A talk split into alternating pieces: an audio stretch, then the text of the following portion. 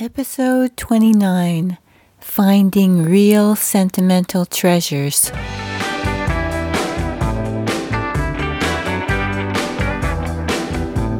Welcome to the Caregiving Sandwich Podcast. I'm Lani, a mother, daughter, and life coach. This is my place to gripe about all the things that go along with caring for both your parents and your kids. I hope to show you that you're not alone on this caregiving roller coaster and that we can do this. Let's get going.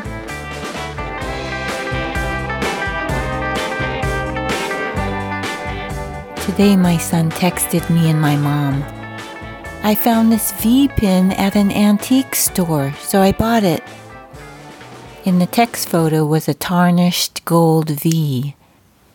Between the V stood an eagle perched on an anchor, and under the eagle were the raised words U.S. Merchant Marine.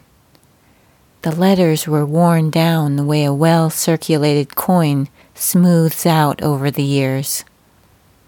My mom texted back Terrific find of a V pin. Look at the back. If the clasp is shiny, you have a reproduction. If it's discolored or rusty, it's real.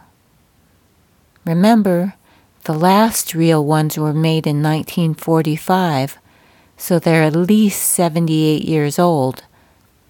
Almost my age, since I was born during World War II.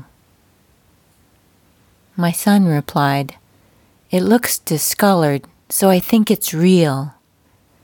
That's great to know for when I find more in the future. On December 7, 1941, the Japanese bombed Pearl Harbor. With that, the U.S. entered World War II. My mother was born the following month in Hawaii. She was named V, V-E-E, for victory. She's collected these V for Victory pins most of her life.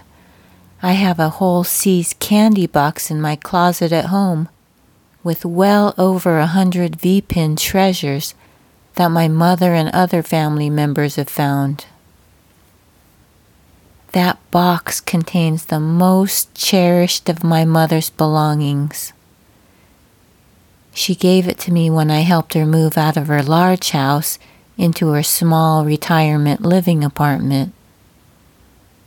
With each passing year, the pins have gotten extremely rare and hard to find. But of course, it's these interactions between grandson and grandma that are the real sentimental treasures. Two distant generations working towards the same goal, the love of the hunt shared by both. It makes me remember the time my parents took us to see the sunken remains of the USS Arizona in Pearl Harbor. My son was only in elementary school at the time, but it made a big impression on him. He wrote a poem about the bombing of the Arizona for English class. He also wrote about his great grandfather, my mother's father, who had to step down from public office during the war because of anti Japanese sentiment. Remember, life is made of good and not so good moments.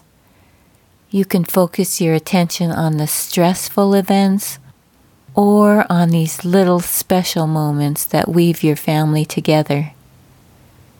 It's your choice which one you choose to focus on. Most of the time, I choose the little treasures, like the one I received today. I'll remember this interaction between grandson and grandmother every time I look at my mother's V pin collection. If you're ready to let go of the stress of caregiving and find more of these special jewels, I can help you find your happy place. Just go to caregivingsandwich.com. Take care. Bye.